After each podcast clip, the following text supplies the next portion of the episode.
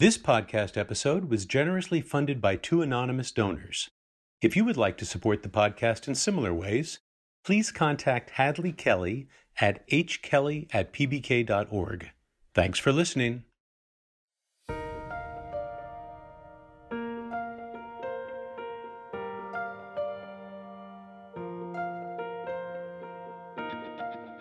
Hello and welcome to Key Conversations with Phi Beta Kappa.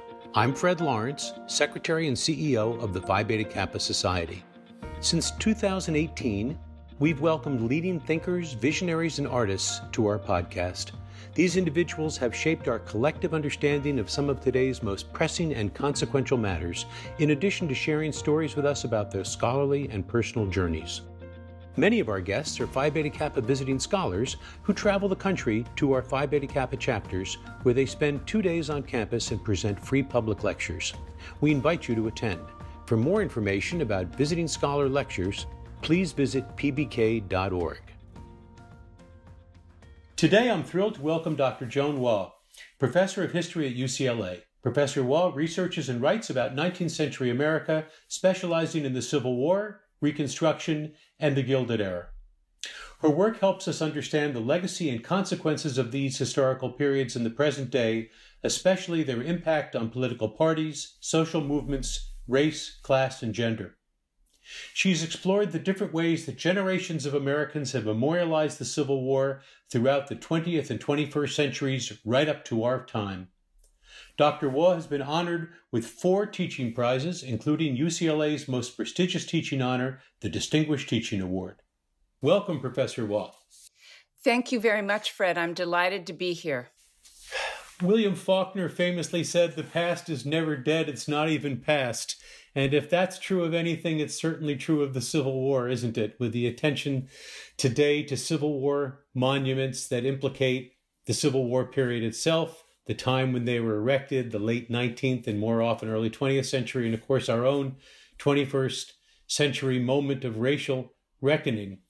You've been working in this area for a long, long time. So take us back to what lit the spark at the beginning. What got you interested in the Civil War and Reconstruction era periods? Well, I thank you for bringing William Faulkner's quote to light. It's the quote that I use in my very first lecture to my UCLA students. And it can't be more true today that the past is never past, it's not even dead. I can honestly say there wasn't a time that I wasn't fascinated by 19th century US history. I wouldn't have put it that way at age six and eight and 10. I was a voracious reader. And one of my favorite ways of getting history is through biography. And I read all the biographies of Abraham Lincoln and the founding fathers. I also read a number of history books on the Civil War. And I almost feel apologetic about saying this now, but I wasn't aware of all the resonance of Gone with the Wind. And that was one of my favorite novels I first right. dipped into when I was about 11 years old or 12 years old. And the most common comment to me when I was growing up is why do you always have to have your nose in a book? and go out and play baseball or something. Where did you grow up? I'm a third generation Los Angeles person, and I am UCLA all the way. I always dreamed about going to UCLA. I got my BA, my MA, and my PhD at UCLA and was very fortunate to get a job there. A Bruin through and through. I am, you bet. And yet you were not captured by California history as much as by a period that was, although there's a Western part of the story of the Civil War, it, it's still overwhelmingly a story that takes place from the Mississippi River east, isn't it? It is. I can't deny that. And I can't deny that in my first research project that led to the biography of Josephine Shaw Lowell, I also, it was Eastern. But it was a clever way for me to explore areas of this country that I wasn't as familiar with. So I got to go to New York City and Philadelphia and Washington, D.C. and Boston. And I find that places are very important. That's why I went to the battlefields. Yeah, so let's let's talk a little bit about that. So you not only have led trips to Gettysburg, but you've developed whole study visit programs to, to Gettysburg. What's your approach to bringing, well, students along, but also you've brought teachers there, haven't you? Yes, I have. I've led teachers and I've also led private groups, battlefields, and monuments are the best place to interpret history and get at the complexities. Gettysburg had everything that I wanted for my students. It was centrally located because the trip would be three weeks. We looked at the battle. We looked at Lincoln at Gettysburg. We looked at the town history. And we were especially interested with memory. So it has the whole package. And Gettysburg is just perfect for that. It really is a marvelous experience. Can you tell us a a particular story or two at Gettysburg? I mean, you've seen it many times, but the advantage of seeing it with a group of students is that you get to experience it afresh through their eyes. So there a couple of times you recall where somebody said something that really really struck you as a, as an insight about that place? I think the most vivid for me at Gettysburg would come when we go to the site or near the site where Lincoln gave his Gettysburg Address and look at the monument and talk about how that speech came about. So, getting to know um, both sides, the commanders, the officers, and the experience of the soldiers on the ground, when you can see how hard it was, when when UCLA students who aren't used to humidity wonder how so many soldiers, Union and Confederate, came into Gettysburg without enough water to drink and didn't have enough water to drink during these three days of battle. And that was July. That was a hot, humid time. It was indeed. And also, it gives you a visceral idea of the suffering of the places that there were these immense casualties. Almost every single building has some kind of plaque on it. You see all the churches that were hospitals. You see on Baltimore Street where the troops, the Union troops, at the end of the first day of battle came running down because the Confederates essentially defeated them on the first day of battle. And then they came up and they got reorganized. So it's about strategy, it's about politics, it's about where the war was in terms of African Americans, perhaps what these men were fighting for, the various motivations. You know, the great Civil War historian uh, James McPherson wrote an essay in uh, 1999 or 2000. It was in a whole series of essays in the New York Review of Books of a what if some moment had come out the other way. Uh, and he wrote a very powerful essays, of course he would, uh, about what would have happened if the South had won at Gettysburg. But more important to me was a brilliant insight he began the essay with, which is that business about what if it had come out the other way is is not just a parlor game, he said. It's actually the best way for us to envision how it felt to them, because it is so difficult otherwise not to assume that history had to come out the way it had to come out. And they don't know how it's going to come out. And they had every reason to be very doubtful that it was going to go their way. And then it, somewhere in the back of their minds has to be there's nothing between us and Harrisburg. There's nothing between us and Philadelphia. And the whole course of American history could be very different. And they don't know that this story has a different ending because it hasn't ended yet. They don't know. You're exactly right. And I am also a huge admirer of James McPherson. And I would agree with his statement. It's the way I've I teach history. It's a way I research history and write history, in that I want to respect the people of the past, even if I disagree with them, even if they don't live up to my standards in 21st century Americans, which most people in the past fail to live up to our standards today. But that's not what studying history should be about. It's really about trying to to understand the past on its own terms before you can make any judgments. And I think that's a huge part of it, not reading back in history that the Civil War was inevitable or that the Union would emerge as the inevitable victory, as we tend to do these days. So we are so delighted at Phi Beta Kappa you'll be one of our visiting scholars this year. And I know that one of your proposed discussion topics is why study the Civil War? So, is that just self evident, or what's to discuss about why study the Civil War? Well, perhaps it's self evident to you, but it's not self evident to many of my students. I talk about that this Civil War is a vital part of American history. I would argue it's the past, the present, and the future. And I talk about the fact that we're used to reading and seeing about wars in far off places these days, and we don't think of a war in our own country that tore the country apart in ways that we can't imagine. And then, of course, previewing for them the importance, the vital importance of resolving to some extent the issue of slavery in this democratic republic. Right. For once and for all, it, it ended that debate, started a lot of others, of course, as we know.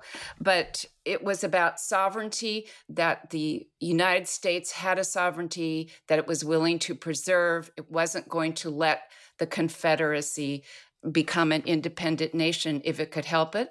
And then, even though at the beginning of the war, slavery was not a cause of the war, it was not the goal of the war, at least for most people, including President Abraham Lincoln, but it became that very quickly. It was truly the Second American Revolution. And I do cover how the Civil War has been memorialized briefly, but try and get them to understand that the war hasn't been over in terms of the memory. This is an, another kind of war, the memory wars.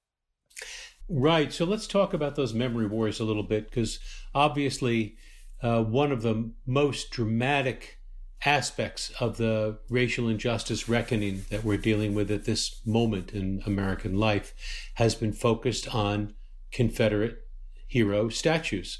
Uh, some of them, although very few of them, going all the way back to the Civil War era, uh, more commonly in the early 20th century and from a time much more associated with Jim Crow.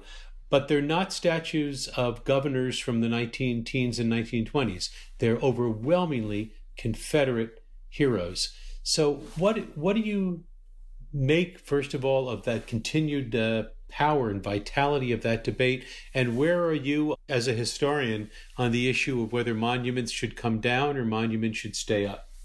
This is a a vexing topic and I don't want to put the wrong foot forward on this. I will say that what I try and convey when students ask me, why are there so many Confederate monuments? It's something that we talked about quite a bit. And I was trying to explain to them is that these Confederate monuments are actually part of reconciliation. In other words, the larger purpose was to save the Union and to bring the country back together again. And the goal for the United States Senate and the Congress, which was dominated by Republicans, was to bring some semblance of justice to the freed people. Yes, but also to reconcile with the Southerners who were rapidly regaining their citizenship and their voting rights. And because of that, that is why these monuments are, are so prevalent. I believe that it is vital to keep Confederate monuments on the battlefields, like Antietam, like Gettysburg and Vicksburg. And because it is a perfect opportunity for historians and interpreters to discuss memory traditions and discuss the, the politics of the time that allowed this building of monuments. And I think they're very valuable to use as both explaining history, but also explaining memory and memory's controversies. So we could talk about the Civil War all day there, and, and, and well into tomorrow. There's so much to talk about there. But you've written about other areas that I want to spend just a little bit of time on uh, that I know will be of interest to, uh, to our listeners. Uh, you have written about the extraordinary figure of Ulysses S. Grant. Uh, and in fact, one of your very well received books called U.S. Grant American Hero, American Myth. So let's let's start with the with the title. How much of Ulysses S. Grant was hero and how much of Ulysses S. Grant as we know him today was myth? That's a great question. And I I guess my answer and my purpose in that animated my research and then writing this book is how how much there was of both the hero and the myth in his reputation. And that could be taken in an, a positive and negative way. One of the things that fascinated me was simply how his reputation had fallen dramatically in the late mm-hmm. 19th century, really the early 20th century, into most of the 20th century, I would say. And from the victor, the military hero who saved the Union, to the, the butcher, the drunk general, the incompetent and corrupt president. And that was a puzzle to me. And I'm still working on that. And I think it's something that we relish as historians looking at a prominent figure or a famous event or a period in history and delving into those contradictions, but wanting people in the present to appreciate these contradictions and and also appreciate the accomplishments. Well, we talk about the the second reconstruction in the 1960s and the influential civil rights legislation and voting rights legislation, but all of that built conceptually and in some cases literally on the foundation of that extraordinary explosion of, le- of legislation during the first reconstruction and yes that's coming from Congress to a large extent, uh, but Grant plays a major role in in uh, executing on that and on providing federal support in the South pretty far into his term. He did, and he he was very very stalwart in especially in sending troops to, yes, interfere in Southern elections when those elections resulted in the killing of African Americans or other ways to prevent them from voting. The thing about Grant is he didn't start out, he was not an abolitionist or even a strong anti slavery figure before the war. He really didn't participate in that. And he married into a slaveholding family.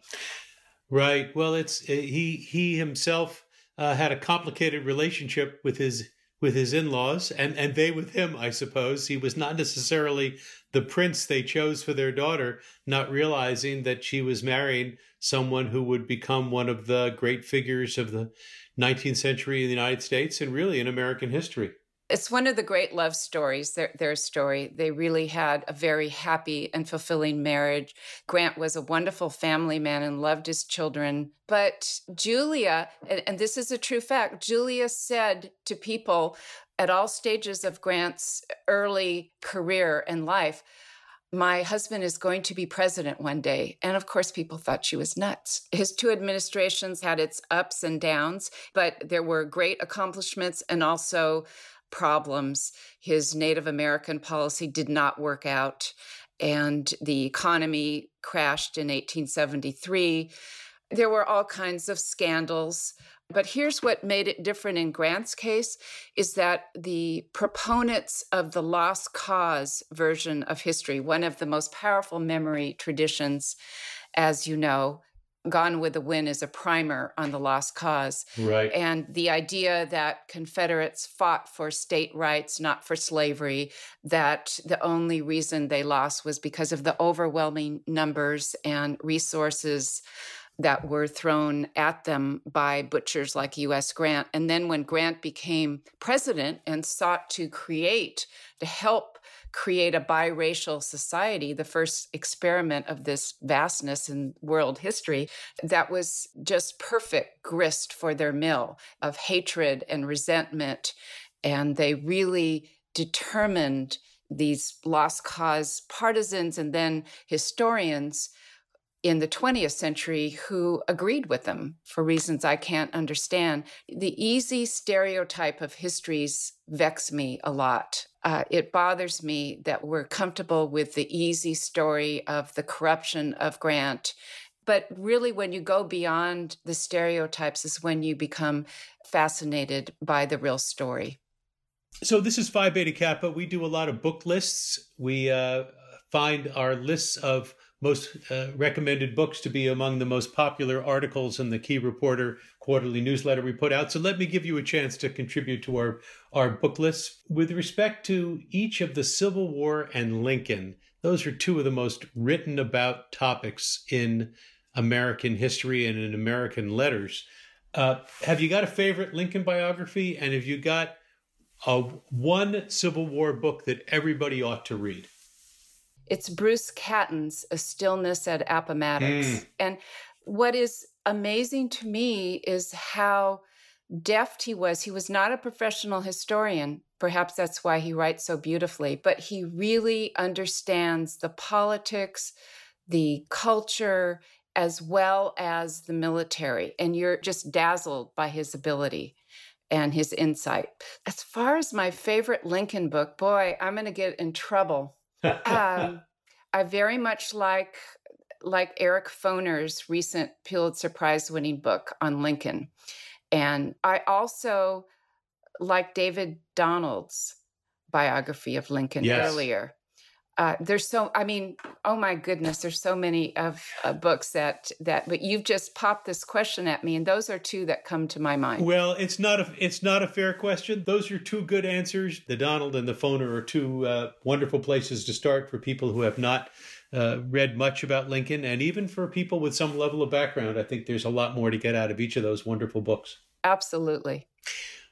We think about lincoln and the Gettysburg Address, of course, but in some ways it's the second inaugural that practically moves me to tears every time I read it for its courage, its passion, its wisdom, and the ability at that moment, uh, the one who's presided over this catastrophe that's costing more than a half a million American lives. And he says famously, with malice towards none and charity for all. It just it's it's almost beyond human conception how someone can articulate that. But he did, didn't he? He certainly did. And one of my favorite places to be in Washington, D.C., and I do this every time I go, and I've been many times, is I take a walk to the Lincoln Monument and I read every word of the Gettysburg Address and the second inaugural address. And what is striking about the second inaugural address is follows for example, Grant's belief you, you wage a hard war, but you have a soft peace. And that is the dilemma and the challenge for that generation. And no one put it better than Lincoln. Not just the dilemma and challenge for their generation, but for our generation as well to our very day. I agree with that. And as you began this interview with, the past isn't past, it's not even over. So there you go. It's not it's not dead and it's not even past. It's with us every day and it's brought to life uh, by our gifted historians like you. I'm so grateful to have you with us in the Phi Beta Kappa family, and thank you for joining me today on Key Conversations. I enjoyed it thoroughly, and thank you for having me.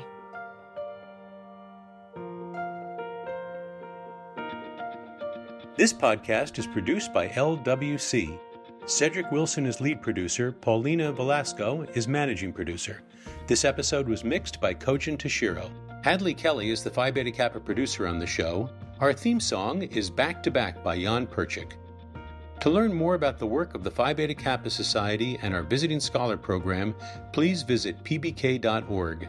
Thanks for listening. I'm Fred Lawrence. Until next time,